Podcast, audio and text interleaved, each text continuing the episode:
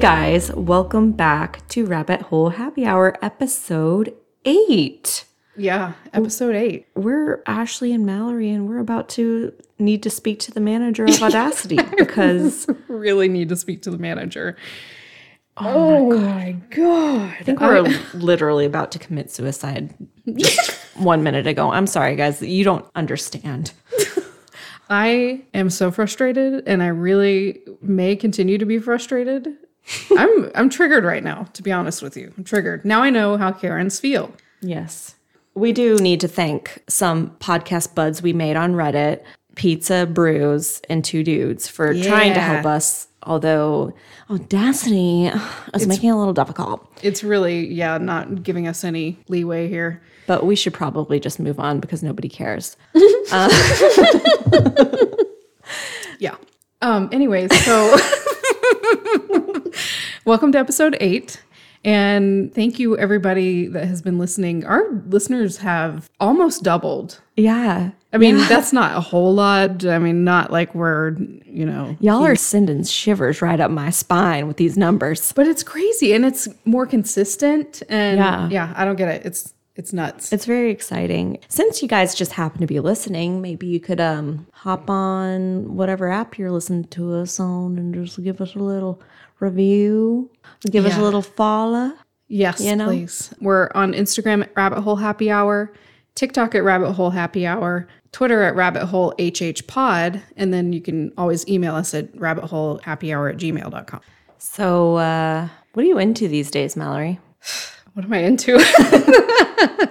I'm into sitting at my house and not fucking talking to anybody, not doing shit. Maybe I mean, am I feeling, like that. I like that too. Maybe I'm feeling extra that way after tonight, but um, no, it's not your fault. It's Audacity's fault.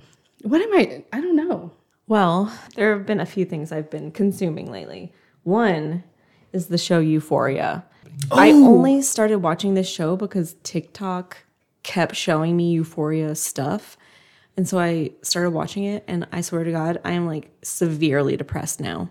I can't get out of bed. I just want to die. Ozark made me feel that way last Really? season. Not this current, I haven't seen the current season yet, but at the end of that season, I was like, my life has no meaning anymore. Oh, it was so depressing.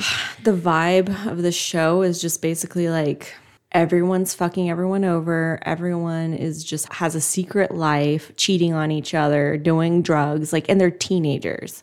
And it makes me so sad. anyway, yeah. don't watch that show. But something I have liked is the TikTok account Ali Althani, seven, I think. Yeah, you want to bumba?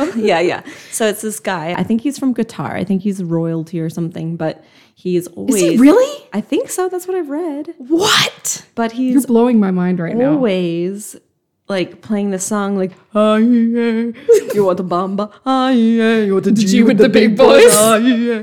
and he's doing all these dance he kind of looks like my husband except Well, I mean, kind of only in that they have similar, like, the same hair color well, hair color and then like something about the eyes. and the nose structure yeah. And then also, this is not new, but I've been listening to the latest Beach House album too. Oh, I have not listened to that yet. My sister is going to be taking me to their concert for my birthday. Nice. That's awesome. Yeah. Oh, this is so exciting for everyone to hear. Um, the newest thing in my life is that this whole next week, I get to work from home every single day. yes. We don't normally get to work from home every day, but we're trying it out because we've implemented some other like things to help us be able to do it. So, Do you have to be on camera at all? no, That's amazing. You could literally be in your bed with your computer on your boobs. I have some case updates. Oh, yeah, go for it. So, Susan Powell, she was episode five, I think. Sorry if I'm wrong there, but they're still searching for her. And they were searching, the search party was in the West Desert, and they discovered some bones and some clothing items in a abandoned mine. And Chuck Cox, Susan Powell's father, he completely thinks that it could be Susan. So they're going to be having an anthropologist like examine the bones. Um, so I really hope it is, so they can just have some closure and you know, Yeah. on. But that is pretty huge news. That is huge news. Didn't they say that like it was dress pants or something? Yeah, I saw that it was like some kind of dress pants, and they had it like cut in half to preserve the bones to get the bones out without like dumping them out. So it looked almost like there were two pairs of pants, but they really like had to cut them. I think. It's like front and back or And something. then, so Chuck Cox is like, it could be someone else, it could be animal bones, but right now we are confident that it's Susan Powell. oh wow, that's crazy. I know. Well, I hope that they end up getting some kind of closure if it is her. The 10th anniversary is just passed of the deaths of Charlie and Braden and their Satan dickhead dad. Yeah, killed himself. We're not even going to say his name. God. But do you have any updates? I don't think I do. Um, I gave the latest update on one of the cases at the end of the last episode, so Mm-hmm. I'm not going to say it again here. You got to listen to the whole episode if you want to find out, or just skip to the end. Okay, so let me tell you about the drink for today. Actually, I can't tell you too much about it because it will spoil some things in my story, but it's called, and don't formulate your own opinions based on the title of this because you won't know what my story is going to be about when you think you will, okay? so it's called the Happy Face Drink. Nope. it's called. it's, It's taking effect. it's affecting me. It's called the Happy Face, period. and not the Happy Face drink because it sounds like something you would put in a sippy cup. It tastes like it too. It actually does. It's really good. The ingredient list, though, is miles long. Yeah, It's- you'll have to look at the TikTok. And also, we need to speak to the manager of the man who created this drink yeah. because Another person we need to speak to a manager about. because he like made it sound like we're gonna have like a happy face in our drink, but then it didn't work. Like at the very end, he's like, "Well, oops, we're gonna just put red food coloring in for the eyes." Yeah, so you're supposed to put cherries in the drink and it's supposed to float because the actual recipe actually calls for a raw egg, which is disgusting. And I decided, no, we're not doing that. Um, so we foamed up some pineapple juice because surprisingly, pineapple juice foams It's a a, foamy fruit. it, it is. I didn't know that until we started doing this podcast because every time we juice a pineapple, it's like froth for inches. and so, two maraschino cherry halves for the eyes and a lemon wedge for the smile. The cherry sunk to the bottom. So, yeah, didn't quite work, but it was still tasty. Mm-hmm. It kind of tasted like college hangover. bad decisions. So, anyways, I'm not telling you anything else about it. so, suck it and listen to my story. okay. We're like in a mood today. We're having a hard time. We're having a to- hard time, but I'm also having a good time. yeah, now that things are, I don't even want to say it. yeah, don't. All right. On January 22nd, 1990, on a road off the Columbia Gorge in Oregon, which I was just there a few weeks ago. Oh, spooky. I wasn't there in 1990, obviously, but so on a road off of the Columbia Gorge in Oregon, it's near Portland. A deceased female was found with a rope around her neck, and her jeans were below her knees. A section of the fly area of the jeans was actually like cut out, missing from the pants. Detective John Ingram with Multnomah County, which is the county that Portland is in, and I guess that area too, he was assigned to the case and he said in an interview that he thought whoever killed her must have taken that as a souvenir. Her zipper. Uh, I think it was buttons. Oh, I'm really loving this, by the way. Sorry. I yeah, was like yeah. super distracted. We we totally leveled up our whole. we super uh, and really we should thank your husband because he did make this possible we're Yep. using his work desk Yep, and he let us use his monitor. yeah and now instead of showing ashley my slideshow on an ipad she's getting like a full like fucking 30 inch screen Yeah. slideshow here. So it's great. It's gorgeous. An HD picture of Detective John Ingram. Mm-hmm. So detectives needed to accomplish identifying the victim, but she didn't have any ID on her, no like personal effects or anything. So a sketch was made of her face and they put it out into the media. A week after the sketch was released, Detective Ingram was contacted by a woman who said that she believed the person in the sketch was her daughter. Oh man. Ingram took a relative, not the mom, but another relative, to the medical examiner's office who was able to identify her as Taunja Bennett, who is the daughter of the woman that called. Taunja was 23 years old and she lived in Northeast Portland with her mom. Detective Ingram interviewed her mom and she said that she was a wonderful, loving person, but Taunja liked to party.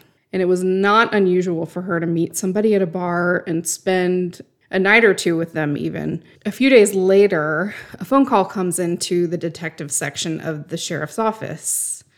A female on the other side of the line said that they knew who the person was that committed the crime and that his name was John Sosnovske. It's a hard name to say. Yeah. and I'm going to have to say it a million times, but we'll get over it. The woman identified herself as John's girlfriend, and her name was Laverne Pavlinac. Ew, dear. Yeah, this is That mustache just tells me a story of crime. multitudes.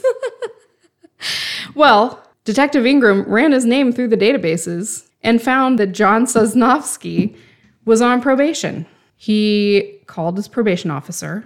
The probation officer said that he had also gotten a phone call from John's girlfriend, Laverne. Laverne told the probation officer that she had overheard John telling somebody in a bar that he had met Taunja Bennett, picked her up, murdered her, and dumped her body out by the Vista House in Columbia Gorge. Laverne has a look kind of like your mom used to have in the 90s. Yeah, well, she's got that hair And shape the, the glasses. and the glasses. Mm-hmm. This picture is by me. oh, So it's gorgeous. This is the Vista House in Columbia Gorge. I went there, so I went to Portland a few weeks ago. It's stunningly beautiful there. It's amazing. So the Vista House is like this small round building. It's like on a cliff and you can see for miles down the gorge. I didn't get to go inside the building itself. It's apparently a museum that they were like closed for renovations or something. I went with my cousin Erin and her husband Nick, who actually live in Portland. And they said that, like, the last time that they were there, the wind was so bad that their dog was getting blown around in the oh, parking lot. no, poor doggy. I just remember that story and I thought it was funny. Anyway. Can I just say, my dad, he follows all of your updates on social media, and oh. he was like, "Is Mallory a photographer?" Really? Yeah, he's like, all of her pictures are just so stunning, Oh, and I was like, "She's she's an artiste." V man. I that's amazing. Oh, Yeah. that's so nice. and it is a gorgeous picture. I would frame Thanks, that. Dad. It- yeah, this I was proud of this picture for sure, and, and a few people like actually mentioned this picture specifically. We were at a lookout point, obviously not there because I'm not close to it, but we'll post this one on social media just so you can see my work. so anyway, so Laverne said that she had overheard John telling somebody in a bar. I know I already said this, but just a reminder since we went on a tangent, he picked her up, murdered her, and dumped her body by the Vista House. Detective Ingram and his partner drove to Laverne's house. Ingram's first impression of Laverne was that she was very cordial, very pleasant, and that she was just like a nice older lady. Detective Ingram asked her why it took her a couple of days to come forward, and she said it was because she was afraid of her boyfriend, John Sovsnop. I can't anymore. His name is John. Okay, guys? John. And that he had abused her. Laverne told the detectives that John was an alcoholic and that he would sometimes become violent during sex. She also mentioned that he had a strange habit of tying knots into rope, which I guess was relevant because Taunja was found with a rope around her neck. Just a side note, Laverne was 58 at the time, and John was around 40 years old. So there's Get a it, girl. significant age difference. Yeah, almost 20 years. She should have spanked him for being such a Bad boy. I know. Well, it was funny because Detective Ingram had recalled that he thought it was really odd with the age difference and everything that she would even put up with Yeah. his bullshit. I don't know how I feel about it because I know that some people in abusive relationships are like they like can't leave or whatever and I don't know, you know, how horrible he was to her or anything, but just disclaimer. Yeah, you I'm don't know the saying- dynamic. You, it's, Yeah. it's it's not as easy as it sounds to just leave an abusive partner. Exactly. And, you know, she could have, it could have been really bad. And she might have been seeing this as like her one avenue to get out of it. Yeah. You know, like, let me report him for this because Oh, he'll go to jail and I will be fine again. So I don't know. I don't know. Oh God.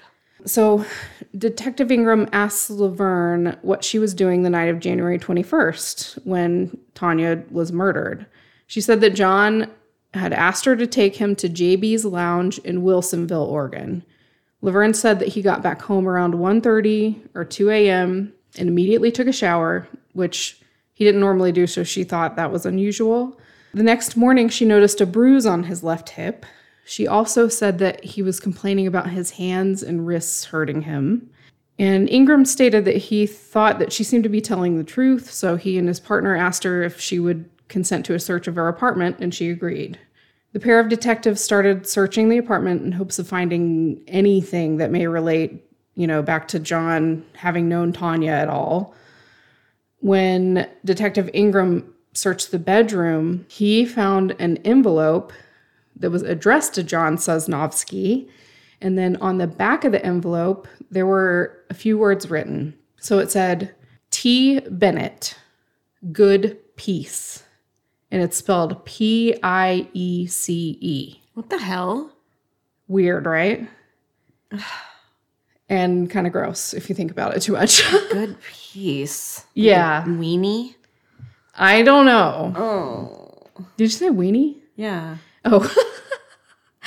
I was just thinking like piece of ass. Oh.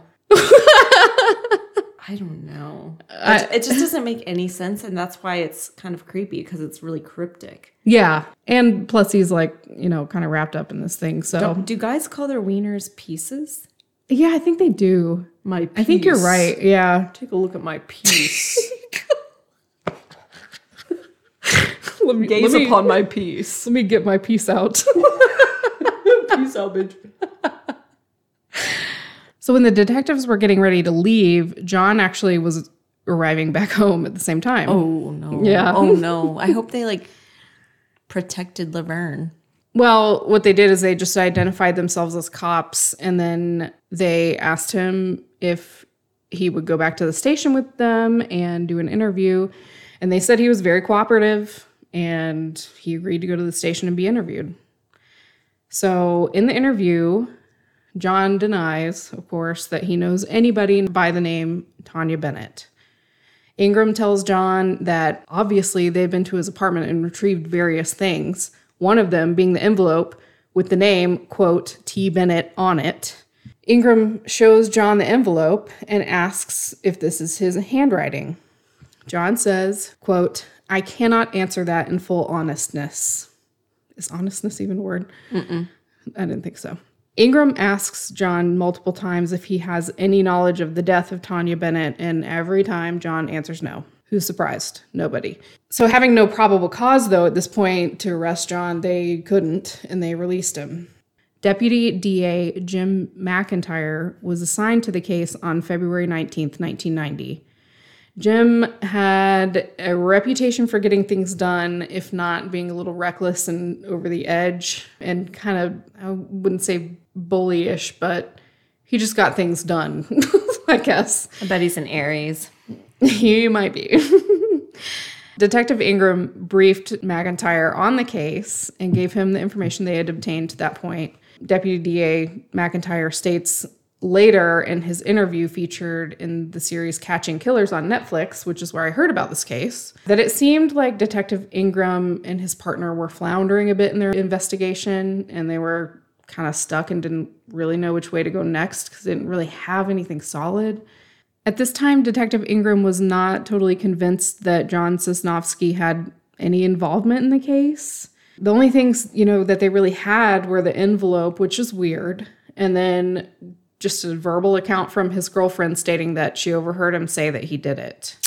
I think that's that's that's a good amount. That's enough. yeah. so, sometime later, Detective Ingram got another phone call from Laverne who said that she had found some items that she thought the police would like to have. Laverne hands the items over to police in a paper bag. She had like stapled it shut. Inside the sack was a purse.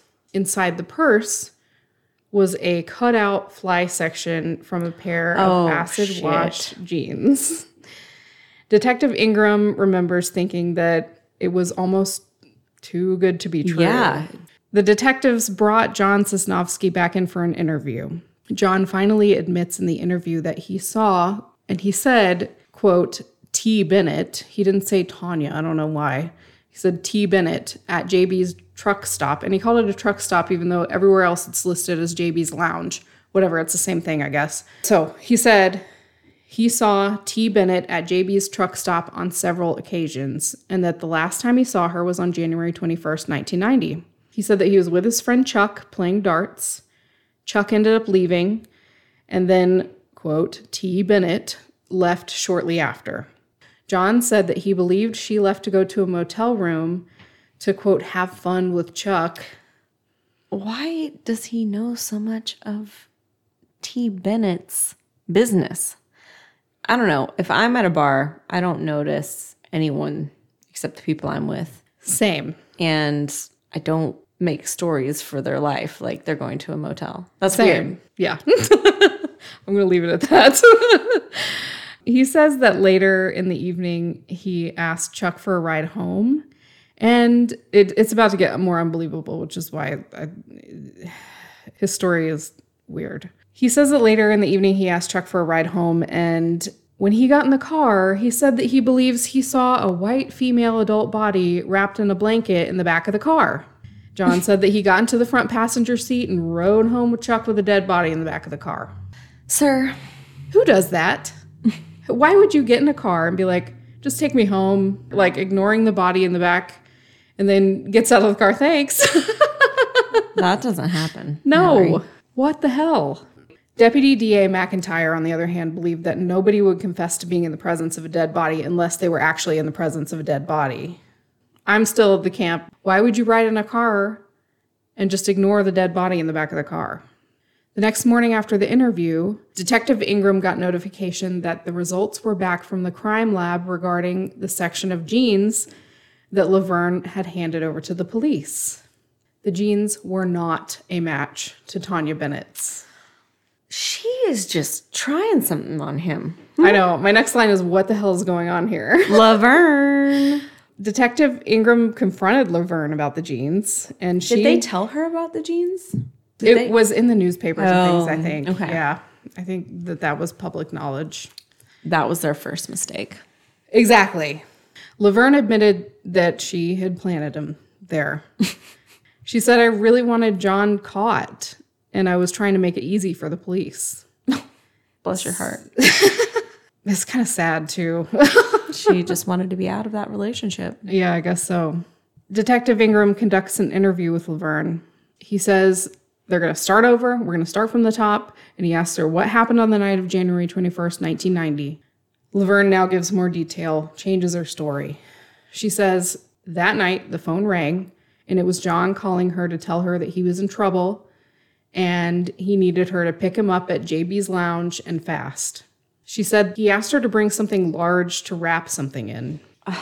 This is so weird. Yeah. Laverne says that she took a blue shower curtain, and then when she arrived at JB's lounge, your face, what? I'm just so perplexed. Who asks when they ask you to pick them up from the bar to bring, Bring something, something large, large to to wrap something with, and you just grab your shower and then you just- curtain. and no questions asked. No questions asked. And why wouldn't you just bring a um, blanket or something? Like, why a shower curtain? I thought that was weird. because you can rinse it off, Exactly. That's, yeah. dude. We need to be detectives. Like, what are we we doing? do. I think we're both really good Or at being maybe these detectives. people are just really dumb. Yeah, pretty good. Pretty, pretty good. Don't mess with us, is what I'm trying to say. We'll catch you. we'll catch you slipping. so she gets a blue shower curtain. And when she arrived to JB's lounge, she said that she saw a female lying on her side that was very quiet. And that when John came up to her car window, she asked if the girl was sick. He says, worse than that, she's dead. Laverne said that John placed the girl's body in the shower curtain and got into Laverne's car. Hell no. Yeah, fuck that. Don't do that, please. And she's just like, she's telling the story, and everything that she's doing, she's just going along with. I get it. If you're in an abusive relationship, maybe you feel like you have to do things for that person, but it's just so I could never. crazy. So Laverne asked John, What do we do now? And he just said, Just drive. Laverne told John that she thought they needed to take the girl to a hospital. They need to report this. And John was like, No, I'll go to death row. You will not do it because I will kill you and harm your family and your grandchildren. Oh my God. Laverne, so I guess that's our answer. Laverne tells Detective Ingram that once they were in a secluded area, she pulled over. John got out and pulled the body out of the car and was gone for about 15 minutes. Detective Ingram recalls feeling sorry for Laverne because she had gotten into something way over her head. And this whole time, Detective Ingram, oh my gosh, if you watch this, it's only two episodes, but it's part of a documentary series called Catching Killers on Netflix this man has like the most empathetic heart ever and i feel so bad for him because he feels bad for other people all the time. I have a feeling Laverne isn't so innocent, and poor Detective hmm. Ingram for thinking so. interesting yes. Interesting. I think you're more like detective mcintyre. Well, I'm an Aries, so so with everything they had been told detectives felt now they had enough reason to believe that john had murdered taunja and they arrested him on charge of aggravated murder. So deputy da mcintyre suggests that they should take laverne up into the columbia gorge to see if they could bolster her rendition of what happened. So they took her out to the area and they were anxious to see whether or not she could you know actually show them where the body had been placed by john because she supposedly was there so they get to the area where Taunja was found. Laverne said nothing. They passed the area where Taunja was found. Laverne still said nothing. They keep traveling eastbound. Suddenly, Laverne says, Stop the car and turn around. And she said, This gives me the creeps. Once they were about to pass again the area where Taunja was actually found, she had them stop the car. She got out and pointed almost directly to where the body had been located. oh, I have goosebumps. I hate it. So close, in fact, that it was no more than like 10 feet away from where she was found. She's so old. I know. She's way, like, she looks older than, She's like, right here, guys. This is where it is. Right here. I feel like she is wearing dentures or something. Her Yeah. Jaws. She has a very denture mouth. Yeah. No offense to Poor our lady. denture wearers in the audience. You're nothing like Laverne. No, you're not. You precious babies.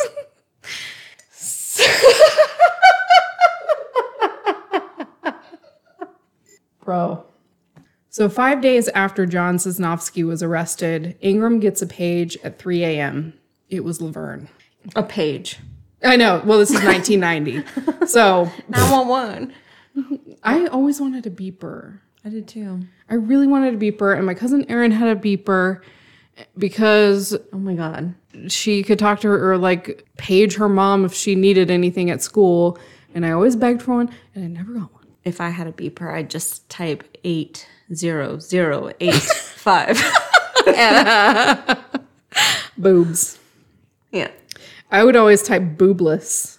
Did you ever do that? It was like eight zero zero eight seven three five five. Yep. I think you, but you got to do it backwards Yeah, so you can flip it yeah. upside down. okay. Anyways, No, that was basically the porn of our generation. boobs and boobless. then your calculator, So dumb. your TI 83. So Laverne paged Detective Ingram, and she said she wanted to have a conversation with Ingram and his partner. So they meet up with her. Laverne confessed to the officers that earlier in the night on January 21st, 1990, when she arrived at JB's lounge to pick up John, she had seen John with a white female and that they had appeared to be arguing in a playful way. This is totally different from her previous testimony, where she said she arrived at JB's lounge and there was, A dead woman. yeah, a dead white female. Is Laverne the jealous type? I don't know. I really can't figure her out. And just saying this after the whole, like doing this whole case, I cannot figure her out. I don't know. So she recounts that John said to the girl, Get in the car, it's cold. So Laverne drives away with John and the girl in the back seat. And Laverne says that while they were driving, at some point, the girl had agreed to have sex with John. So hmm. Nasty. yeah, so, and she's his, you know, supposed to be his girlfriend.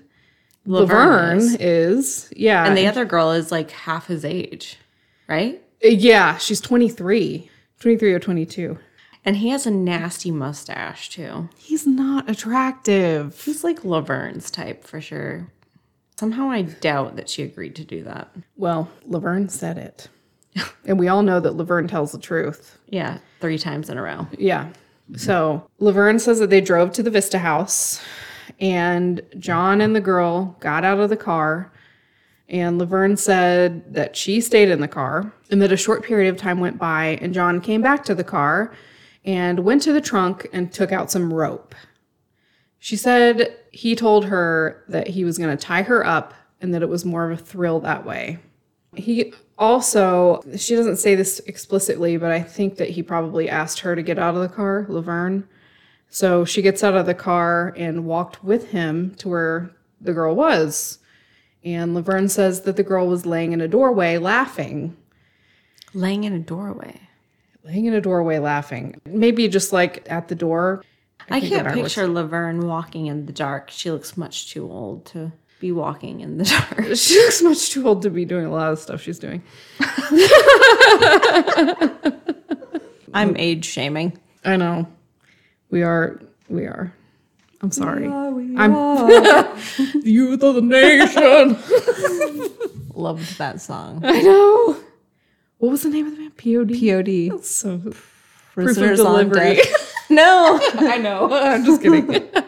Cool because it's Christian. It is Christian, but they're like a hardcore. Anyway, so Laverne said that John told her to take the rope. So he was telling Laverne to take the rope and put it around her neck. Okay.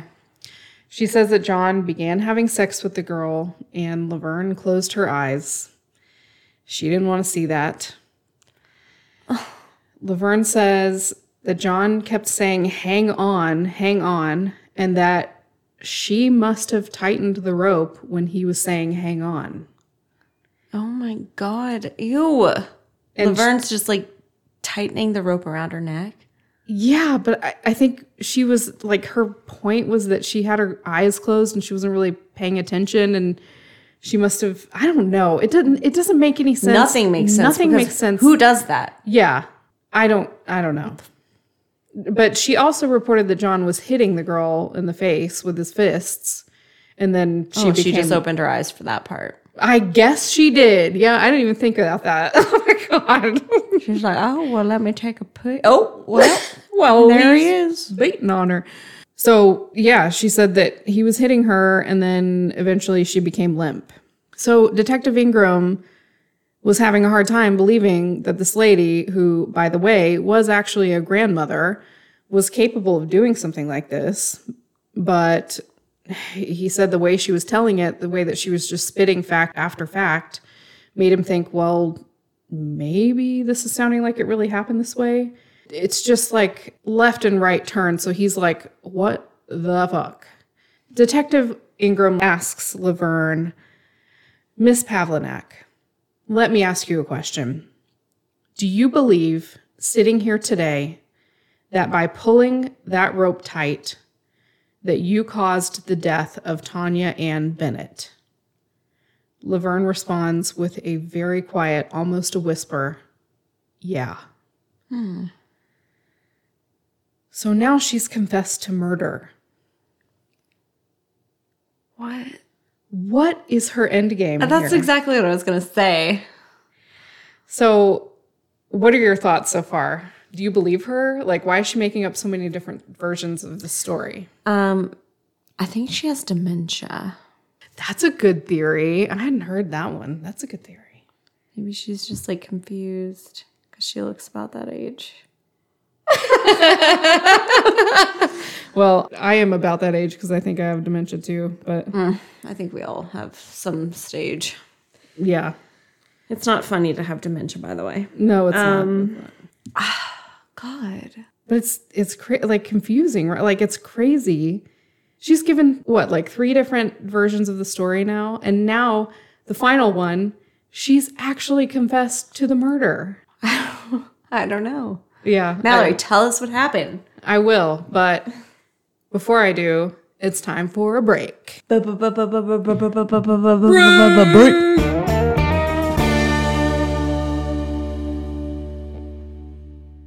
All right, guys, we're back.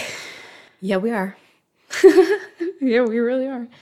So, Detective Ingram, now, you know, that she had essentially, not essentially, but she confessed to a murder, mm-hmm. knew that they were going to have to arrest her. But something was still bothering him. He says in his interview in Catching Killers on Netflix, there must be a side of this woman that I'm missing very badly. I've either terribly misjudged her, you know, as being this older, grandmotherly type, or at some point she had to have some evil in her, which was a shock to me. He says that he had two thoughts in his head. Was there a side of this woman that he wasn't seeing, or was it John influencing her? Detective Ingram and his partner drove out to Laverne's house and took her into custody. Ingram says that procedure requires him to place her in handcuffs, but he didn't do it. He felt comfortable around Laverne and he felt sorry for her. Yeah, based on her mugshot that you have up here, I feel sorry for her too. She just seriously She looks, looks like a grandmother that's a normal grandma. And she's sad. and she's very sad. You can see she's been crying. I mean, nobody's happy in their mugshots, but it's just it's weird to see this type of person in a mugshot because it's not normal. Yeah. So he remembers Laverne turning around as he was escorting her to the holding cell, and she looked him in the eyes and gave him a hug. oh God. Ingram recalls feeling like he was putting his mother or his grandmother in that holding cell. Oh man. Like I said, Ingram has a heart, Yeah. a big one. On the other hand, Deputy DA McIntyre, what? What? What? What? Bitch. suspected Aries, says that Laverne had the investigators charmed. Not only charmed, but she had control of them without anybody realizing it. So Laverne remained in jail, and in 1991, the trial was about to start. Laverne now was contending that her confession was basically a fabrication and a lie. Laverne, baby. How Get your facts Many straight. times can you change your story, baby? Dementia. Maybe. she said that she had done this all solely for the basis of getting John Sosnovske arrested and out of her life. So prior to the trial beginning, Detective Ingram went to the DA office and he told Deputy DA McIntyre that there was something still bothering him about the case. McIntyre asked him, Well, what's the matter? Don't you believe they're guilty? And Ingram responds, There's something in the back of my mind that keeps telling me that we've missed something here. McIntyre reassured him that based on the facts, they were guilty. It was all there in Laverne's testimony. I mean, she confessed to it. So the trial moved along, no hiccups. During closing arguments, Laverne's attorney was trying to argue all of the reasons she would make up the confession and, you know, why she would be so desperate to get John removed from her family and life. I'm starting to put two and two together here. And during Deputy DA McIntyre's closing argument, he didn't say anything. He simply got up, walked over to the table where he had laid out a tape recorder, and let the tape play for the length of her confession. Laverne Pavlinac was convicted by the jury of felony murder. After that, John Sosnovske entered a plea of no contest to the murder of Taunja Bennett.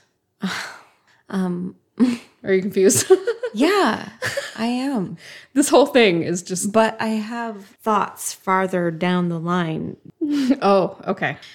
In April 1994, some handwritten letters were sent to the Oregonian, which was a Portland daily newspaper, that were written by an individual claiming responsibility for Taunja Bennett's murder.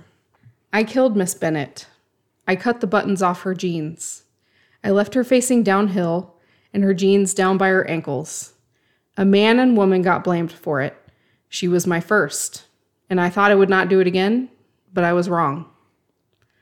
Phil Stanford, who was a crime reporter for the Oregonian, remembers that the print looked irregular, almost violent. Random capital letters and happy faces were scattered through the letters. The letters continue. On or around January 20th, 1990, I picked up, and this is what it says Sonia Bennett, and took her home. I raped her and beat her real bad. Her face was all broke up, and then I ended her life by pushing my fist into her throat. Oh my, ew! What the hell? Is he just kind of claiming this crime as his? He doesn't give like her name was Taunja, right? yeah. So her name is Taunja. Maybe He he, said Sonia. yeah, maybe he's he got confused, like thinking that was maybe one of his victims. Maybe. Oh my You'll God. have to wait to find out, baby. So he continues in the letters I want to know that it was my crime. So I tied a half inch soft white rope, cut on one end, and burned on the other around her neck. psycho. So there are both accuracies and inaccuracies in the letter. So there was a rope involved. She had a rope around her neck, but it was not burned on one end. and I know. it. and the fist in the throat does not line up with the autopsy. So McIntyre states that there's no reason he should think that he had the two wrong people in prison because they implicated themselves. He thought that somebody was trying to either do something to help mm-hmm. Laverne and John, or they were just, you know, like playing a prank.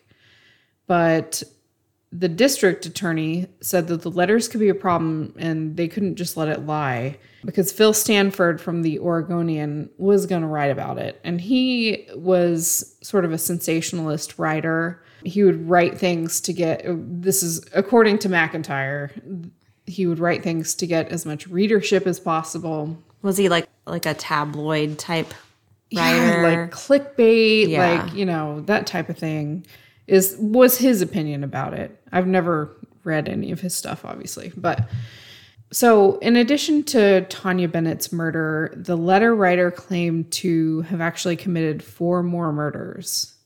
A couple of them he described. One day in California, I picked up a girl named Claudia. On the way out of LA, my mind went wild with the thought of a sex slave. Ew. I know. And when I stopped at a rest area, I took her. See, I always knew that rest areas were not safe. No, I rest hate them. areas give me the creeps, dude. I smell, never. the whole vibe. Yeah. I stopped at a rest area one time on my way up to see my sister. And I bet you were alone, Mallory. I was alone. I was oh, alone. Oh, God.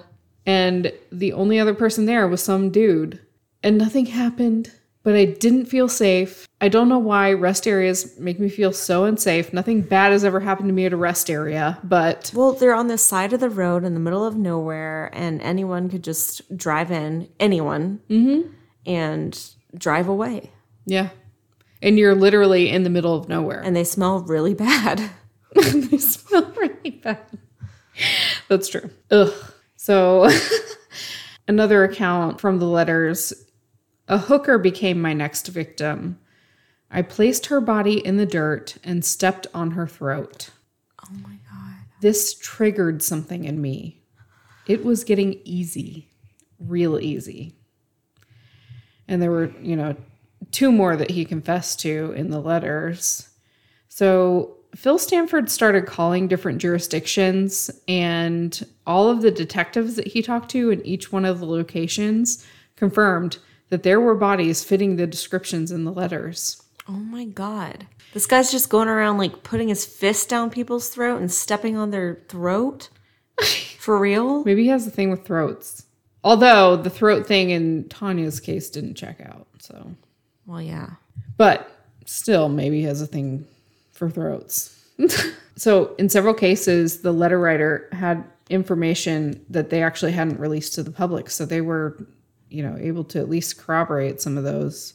Stanford started reading all the police reports in the Taunja Bennett case. And it didn't take him long to see that it was a very shaky case. Obviously, the big problem was that Laverne kept changing her stories.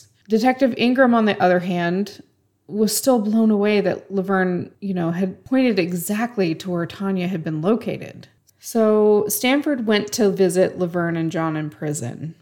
Laverne at that time appeared to be frail. She was in her mid 60s. Wait. Mid 60s?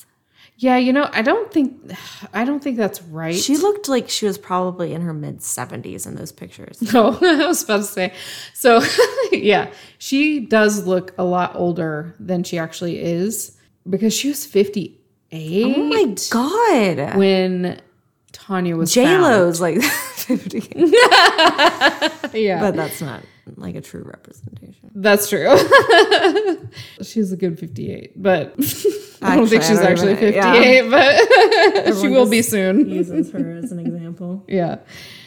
But so I think at this point, I think mid 60s is pushing it. I think she was probably like 62 or 63. So she was definitely younger than she looked. She had a hard life. Maybe it's the glasses. I don't know. It's the denture face. It is, yeah, it's the denture face. Sorry. So she had been in prison three years at that point. She told Stanford that John had been abusive. He threatened her kids, pushed her around, and she wanted to get him out of the house. She said that it just snowballed on her. Is she so is she saying that she just said all this to get away from him? Is that what she's saying? Right, exactly. But if you're trying to get away from somebody, and I think her initial intention, if this is truly what she was doing, was to get John out of the house, is what she's saying. Why would you confess to a murder? So bizarre. Yeah. Stanford asked how she would have known where the body was left because she identified the exact place, essentially. And she said that when she pointed out the spot, that it had been almost pinpointed That's in the newspapers. So they showed it in the newspaper exactly where. So she knew, yeah. I would have never looked at a newspaper and been like, "Oh, that's that's it." Like driving down the road. Especially the quality of pictures in newspapers is garbage. That's ridiculous. I don't know. That's what her story is. But Oh, we so all she's know saying that she saw it in the newspaper and that's how she saw it in the Okay. newspaper and she was able That's to. not true. But Laverne changes her story every five minutes, so who knows what to believe at this point. Stanford said that Laverne didn't seem angry or sad, just sort of defeated. John, on the other hand, was beside himself with anger. He said that Laverne framed him, and he said that he pleaded no contest to avoid execution. Stanford was of the opinion that John and Laverne were quite innocent of that murder or any other murder. Stanford decided to write a series on the murders in the letters. He was thinking about what to call this guy, the letter writer, because you know, all serial killers have to have a nickname for some reason. Mm.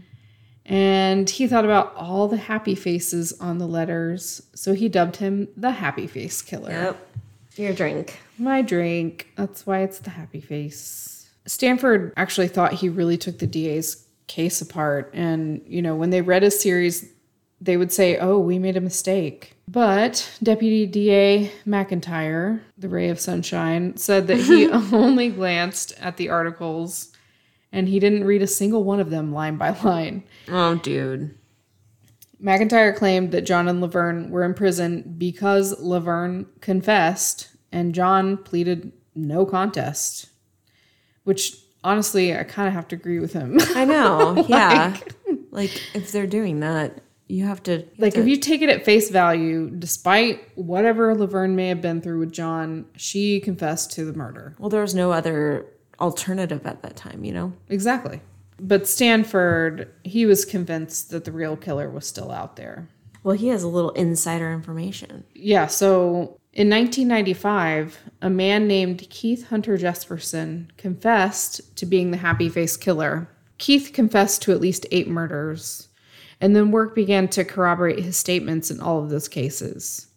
So police had actually recovered DNA from a stamp from one of the letters because he licked it like an idiot. Have you never heard of wetting your finger under the tap? just stick the stupid stamp under the sink. So they freaking compared the DNA from the stamp to his DNA, and guess what? It was a match. Stupid Looks like a stamp licker. On September 25th, 1995, Deputy DA McIntyre was contacted by Jesperson's lawyer saying his client had told him to tell him that he was responsible for the Taunja Bennett killing. McIntyre fired back with, I'm so tired of hearing about your client. The whole thing is ridiculous. The attorney said that he really needed to listen to what he had to say, and he believed his client. So McIntyre decided to calm down and, you know, decided to listen. Um, four people gathered in a small interview room. Defense attorney Tom Phelan, deputy defense attorney Jim McIntyre, and Detective Chris Peterson from Multnomah County Sheriff's Office, as well as Keith Jesperson.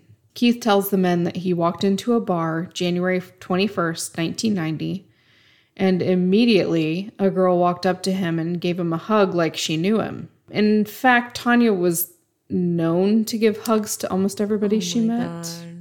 Oh. And yeah, this account was like uh, consistent with what they had been told about her in the very beginning that she was like a really nice person and also just assumed everybody else was really nice as well. So Keith said that he was at the bar in the afternoon and he saw Taunja there hanging out with a couple of other guys. Keith said that he returned to his house, uh, which was nearby, and decided to go back to the bar later in the afternoon. Taunja was still there. He ended up inviting her to dinner, but he actually didn't have enough money. So he told her, Well, I could go back to the house and get a $20 bill out of the dresser. so, How old is this guy? oh, I don't know how old he is at this point. He point. looks way too old to be getting a $20 bill out of his dresser. he does. I don't know when this picture that I have up was taken. I don't know. Also, who keeps $20 bills in their dresser? so he said he drove her back to the house, went into the house, and she started acting, according to him, like she was attracted to him. He started kissing her on the neck, but then he hmm. said something felt off, and he was unsure if it was quote clicking for her or not. He said that she actually complained that she wasn't excited yet, and Keith said she told him, I'm not getting there. Why don't you get it over with? I don't know if I believe that or not, but I don't know. Well, that would be insulting to his whole.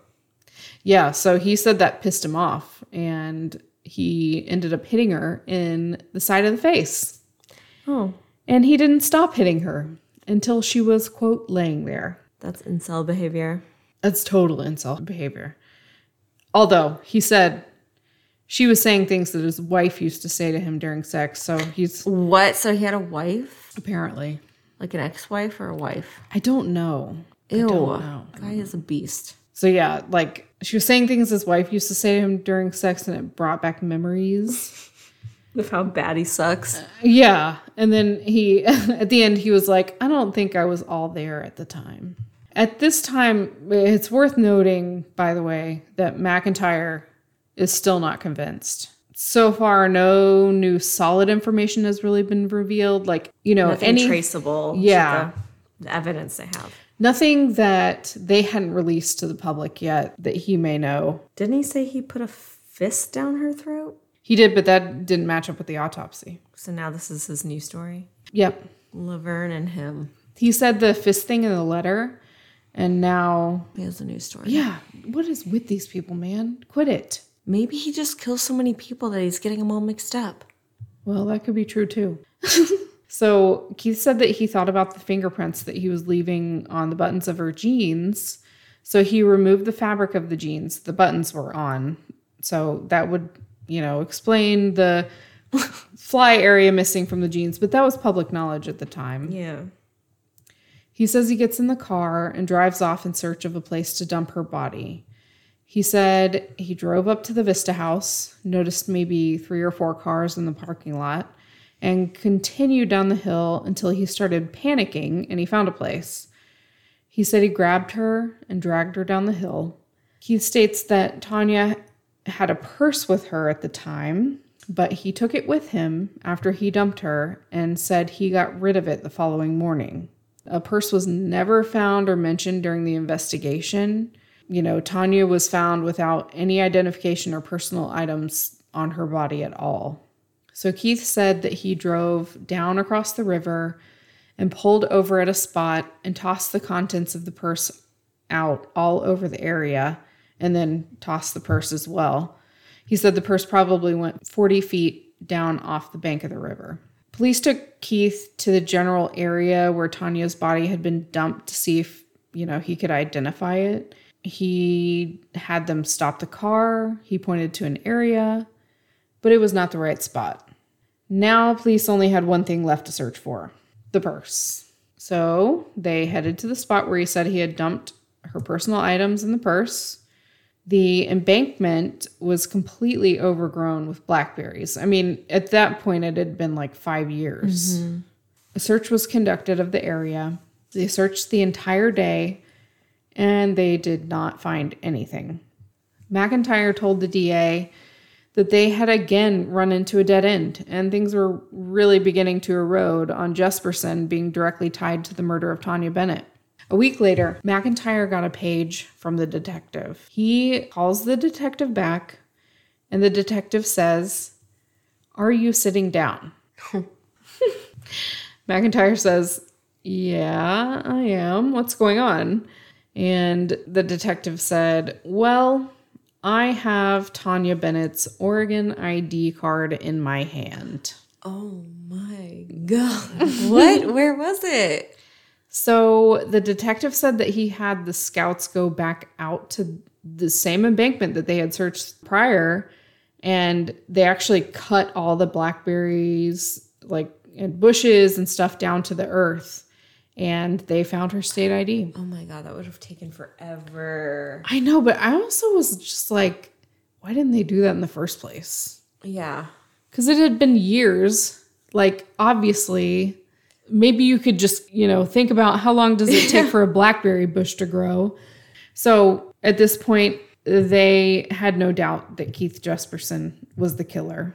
McIntyre then actually started fighting to get Laverne and John out of jail. Though he states that he never felt like he owed it to Laverne. I like this guy. I kind of do too. I like both of the detectives that they portray. Yeah. In the, the like the one guy who's like such a soft, like softy, and I feel like that one would be you.